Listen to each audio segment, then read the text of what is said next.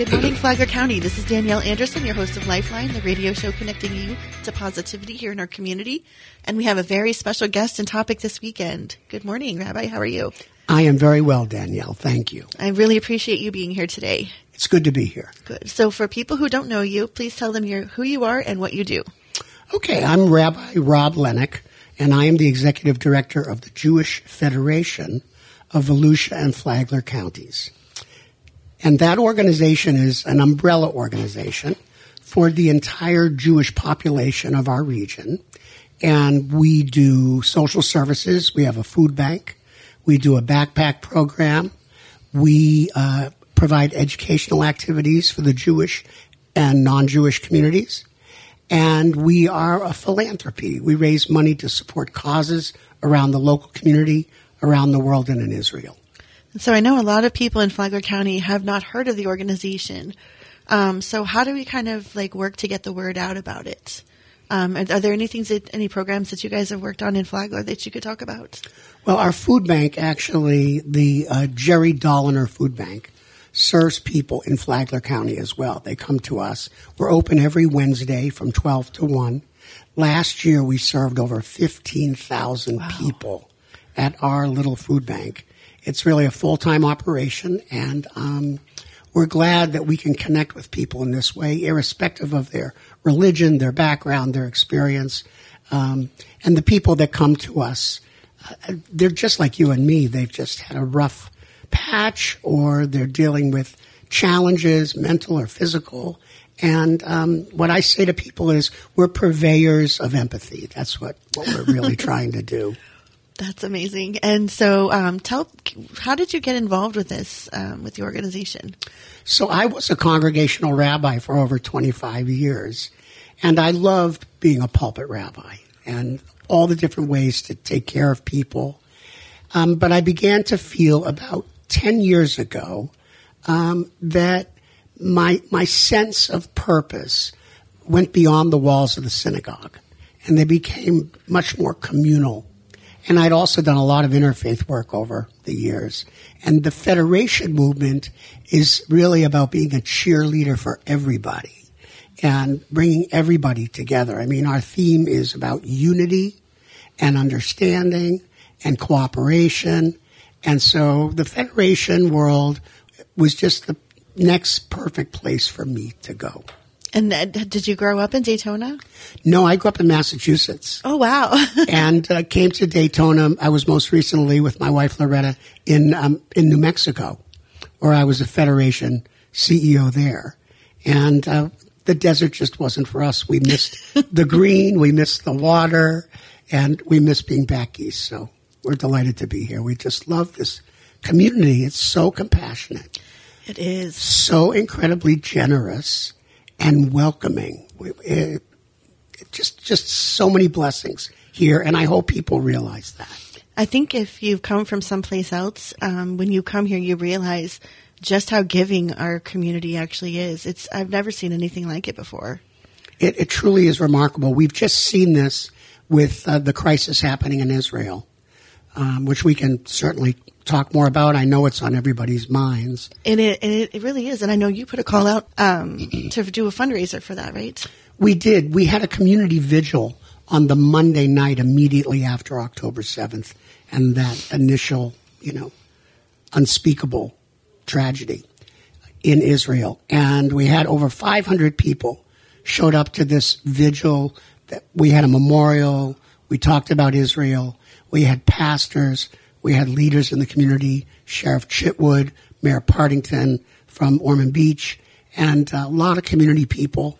And um, we put out a call. The Federation allocated $100,000 to support humanitarian needs in Israel. And we asked for a match. And in five days, we not only matched it, we exceeded it. It's incredible. So when you talk about having that vigil, did you see people there that were um, not of the Jewish faith that just wanted to be a part of it? Quite a few, in fact. I'd say about at least 20% of the people there were not Jewish. And because I think everybody on some level, particularly if you're part of an Abrahamic religion, feels a connection to the Holy Land. And although, you know, there are a lot of passionate feelings about how that little tiny piece of real estate should be managed, should be handled, should be governed, um, it's a spiritual place and people feel a connection to it and, and understand its importance in human history and in human experience. And um, I think also the world is just becoming more and more dominated by extremism. And this was just such a blatant expression of such a horrible, barbaric extremism, uh, you know, really aimed against innocent people. You know, terrorism almost by definition aimed at civilians purposely. Um, I think it touched a lot of different things inside people's hearts. And I think that's why so many people were there. So when we look at that, what happened, there's like three different things to talk about, I guess. Okay, so what is the history when you talk about the real estate? You know, because in my mind, I grew up, you know, Baptist and Methodist, and you know, Israel's the Holy Land. It belongs to the Jewish people. You know, that's it's that way forever. You know, that's just what we know or what we were taught. So, you know, how did this whole thing come about where there's even like discussion of who really should be there or and why can't everybody share? Both really important questions. I don't want to give a long lecture on the, on the history, but but I can I can I can say it very succinctly. The Jewish people have been living indigenously in that piece of real estate for 4,000 years. During that 4,000 years, it's also true that the Assyrian Empire, the Babylonian Empire, the Greek Empire, the Roman Empire, the Turkish Empire, and many others as well overran the land and took it over. You know, governed it, took it over, but Jews continued to live there throughout. There never really was a Palestinian state in that real estate, but as the Turkish Empire developed and more Muslims came to the land, they began to live there too side by side with Jewish people. Um, it's unfortunate that the crisis we're in now, um, you know, really begins with the creation of the state in 1949, the mod, 1948, the modern state of Israel, and you know, different groups having different claims to that land, um, and it's of course it's tragic that there's hasn't been a way to make it work. But I think people should know the history that since 1948, there have been five distinct attempts, opportunities to create a Palestinian state right in the same neighborhood, if not right next door to the state of Israel. And five times it's been rejected. By who? By the leadership of the Palestinian people or by the Arab world uh, in the case of you know earlier attempts, 1948, 1956, 1967. Um, just uh, there's it, it sadly goes back to it, there are extremists everywhere, and there are extremists in the Arab world who have never even accepted the legitimacy of a Jewish homeland. And unfortunately, Hamas, uh, they are avowed by their doc, uh, their documents to destroy the existence of the state of Israel and to kill every Jew in the world. And that is their agenda. And they do not care about collateral damage. They do not care about civilians. They use Gazans in, in Gaza as human shields. All of this is documented. It's not propaganda. And so you're dealing with one of the worst worldwide known terrorist groups that there is, and um, they displayed exactly who they are on October 7th. I mean, and I think the what strikes me as so odd is how everybody, or there are people that can say they support the, that activity when we're all so like we're against extremists, we're against terrorism, we're against that, and then people are justifying um, what happened. I don't understand that. It's very difficult. Last night, I have a very good friend uh, who is a Muslim um, who reached out to me last night. And I had posted something online about, you know, the history of anti Semitism and the, um, and, and different forms of Arab and Muslim extremism. And he said to me, Hamas is evil. And I believe every Muslim should acknowledge that, just like everyone should acknowledge that. He said, but it's also tragic that in Gaza, there are innocent people. Maybe not all innocent civilians. Maybe there are civilians working with Hamas. Maybe there are civilians giving cover to Hamas. But there are also civilians in Gaza that may be truly innocent and how tragic it is for them to have to be rolled up into all this suffering. And, you know, I had to agree with him about that, about the, the human suffering on all sides. Um, I can tell you that in Jewish tradition, we are forbidden to rejoice even in the death and suffering of our enemies. There is a, which is not the same with Hamas.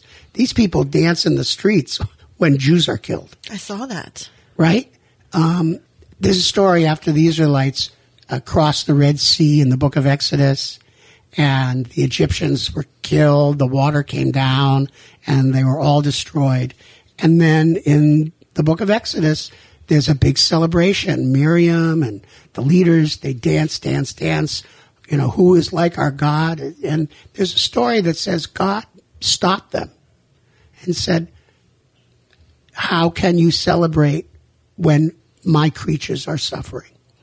And we take that seriously as Jewish people.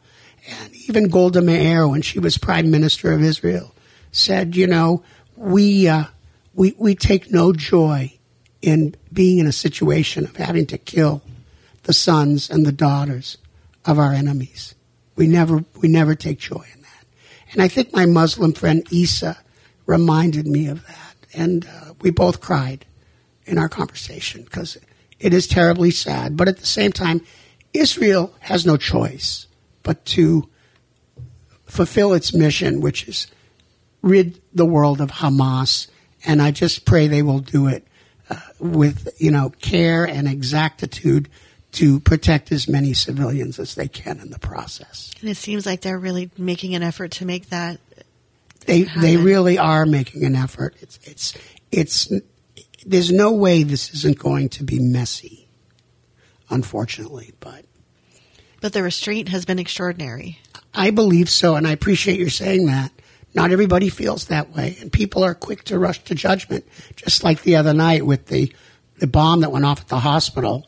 I mean, even some of the large news outlets were pretty much accusing Israel of being the source of that, and I think the evidence pretty strongly shows it was not. Um, it so. was interesting that the um, Israeli spokesman actually said, you know, hasty journalism was causing some real issues because people start to believe those things because that's exactly. what's being put out early. Exactly. And it set off, you know, riots in Arab countries, you know, around the entire region. And it, I believe it was fueled. What use the term quick journalism or hasty journalism? Hasty journalism. It's a good word, uh, good terminology. So we're going to take a quick break and we're going to talk about some of the folks that are um, perhaps hostages over there and you know what the solution may be moving forward. We'll be right back.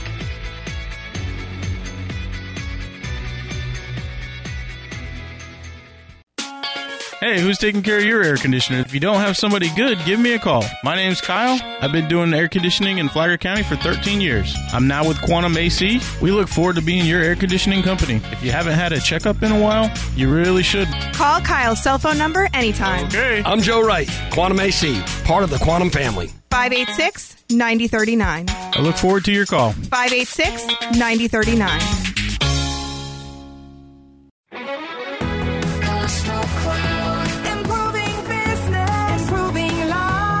I, I, really like Coastal Cloud. I'm blessed to have uh, you know opportunities to move elsewhere, but I choose to stay with them just because of the culture, the people I work with. I believe in what Tim and Sarah have built here, the type of people they are. I believe they do what's right. So I really like the people and the culture.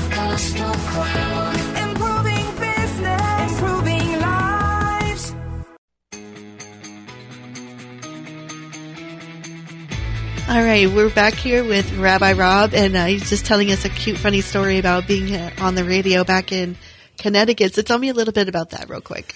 So we had a wonderful local station in uh, Greenwich, Connecticut, in the New York area, and on Sunday mornings for a number of years, we had a show that I hosted called Religious Roundtable, and uh, we talked about religion and society. It was not a Jewish show. It, and we talked to celebrities and politicians about their spiritual experiences, and uh, we talked about the holidays and the calendar. It was very eclectic, and it was really wonderful. Um, and I, I'll never forget the first time I was in a grocery store, and someone came up to me and said, "Aren't you that rabbi guy that's on the radio on Sunday mornings? It's your voice, I can tell." And then the person said, "Just I want you to know, I listen to you every Sunday while I'm getting dressed to go to church."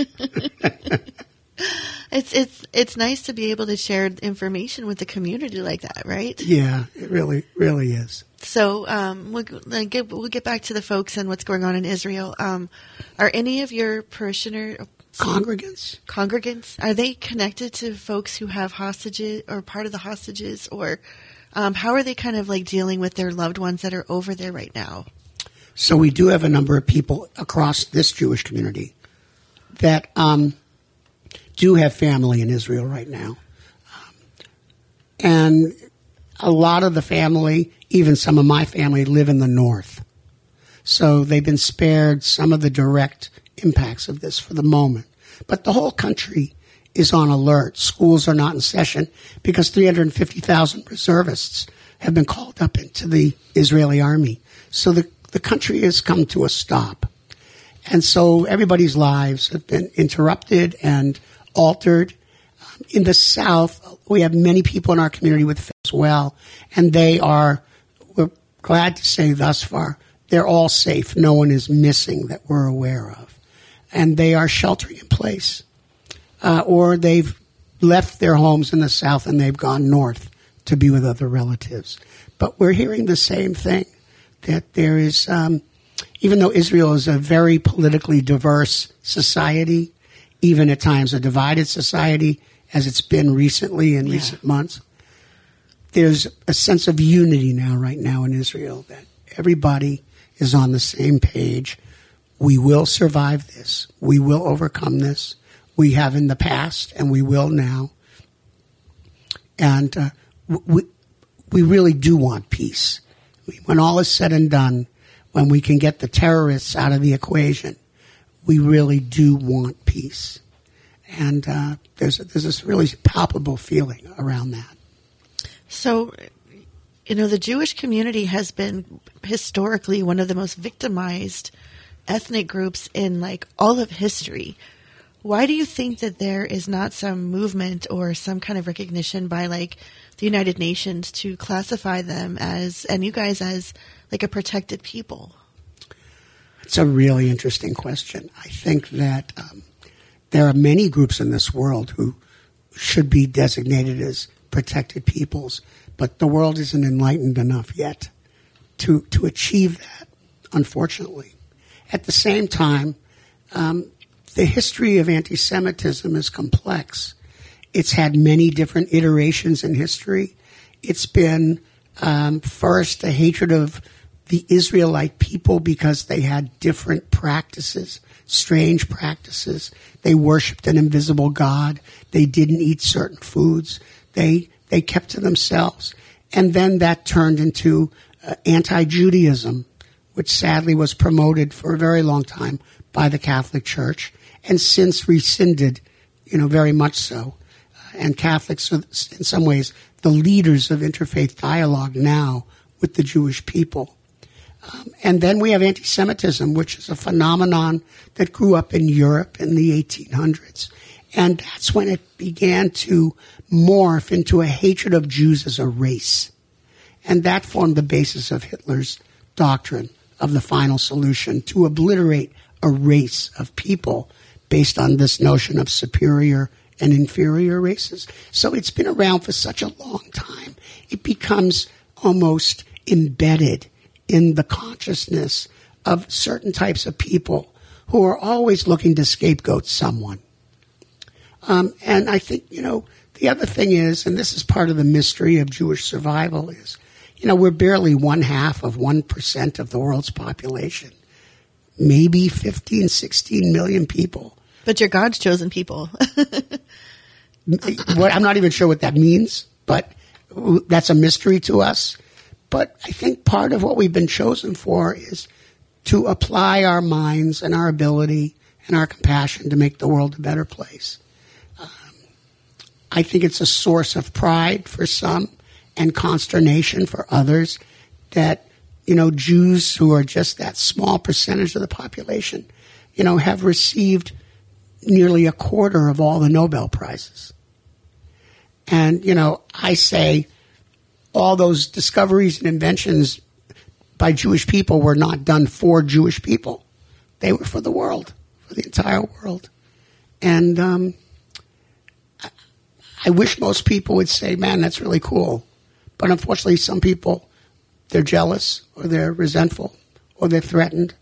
Um, and so anti Semitism is complex. Um, and and it, I, am not sure it'll ever go away completely.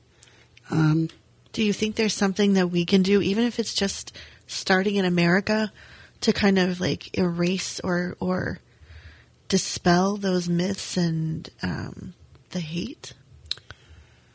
Well, I'll tell you, I agree with Sheriff uh, Michael Chitwood in Volusia County, uh, and he and I have had conversations about this often.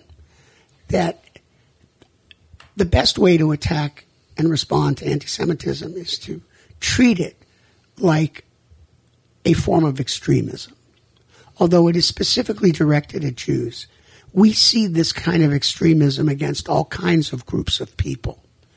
And as a society and as a world, we have to have the resolve and the will to stand up firmly against all forms of extremism. See, when I talk about anti Semitism, I never only talk about anti Semitism. I talk about racism. I talk about all kinds of bigotry and hatred and marginalization that goes on in the world around us. And I think it's we have to have a cultural change of mind um, that I can be myself without othering you, right? Right. And a lot of people define themselves by saying, I'm not like that, and I'm not like that one, and I'm not like that one, and I'm not like that one. And we other people, using the word other as a verb, as a way of like knowing who we are ourselves. And that's kind of a negative identity. That's a negative way. Instead of saying I am, you're saying I'm not. Exactly. And I think that that's that's at the heart of what we need to overcome. Do you think that's something that we could start to I know school and education and indoctrination has been a huge topic, but how do you think we can kind of get that message of kindness and inclusiveness, you know, to children as a young person to kind of say, I accept everybody? Well, there's a story in, in the Hebrew Bible about a character, um, uh, Elijah the prophet. And it is said that Elijah didn't die at the end of his life. He went up into the sky and, and flame and everything else and he ascended to heaven. Ascended to heaven. and out of that comes a legend in Judaism that says Elijah will come back since he's never really died and he will herald the messianic age. He'll be the one to say the, the world of goodness, the lion lies down with the lamb, etc. It's here. He'll be the heralder but we're also taught he will show up as a beggar. And we're taught in Judaism, so when you encounter a beggar, you should never say no because you could be rejecting Elijah disguised as that particular beggar you see on the street, on the corner, wherever it is. And, um, you know, I've been fortunate to give a talk around our area about lessons from our food bank. And the main lesson from the food bank is, and I think it's to answer your question, is anybody could be Elijah. Elijah could be the person sitting next to you for all you know. And so that's how we have to treat each other with the compassion and the acceptance and the empathy that we would show to someone who could be Elijah disguised as a beggar.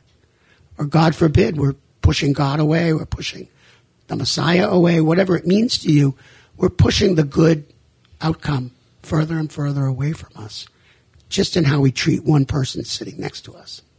That's a universal lesson. Yeah. So, if people are interested in helping Yes. with humanitarian efforts, is there still an opportunity to help? There is, and it's very simple. You can go to our website, which is jewishfederationdaytona.org. And the minute you arrive on the site, you'll see it right there the opportunity to help Israel. All right. Thank you for coming in this morning. Thank you. It's been a pleasure. All right. And uh, we want to thank Coastal Cloud, Joe Wright, and the Quantum Family of Businesses, WNZF News Radio, and Flagler News Weekly for sponsoring our show. And we will see you next weekend.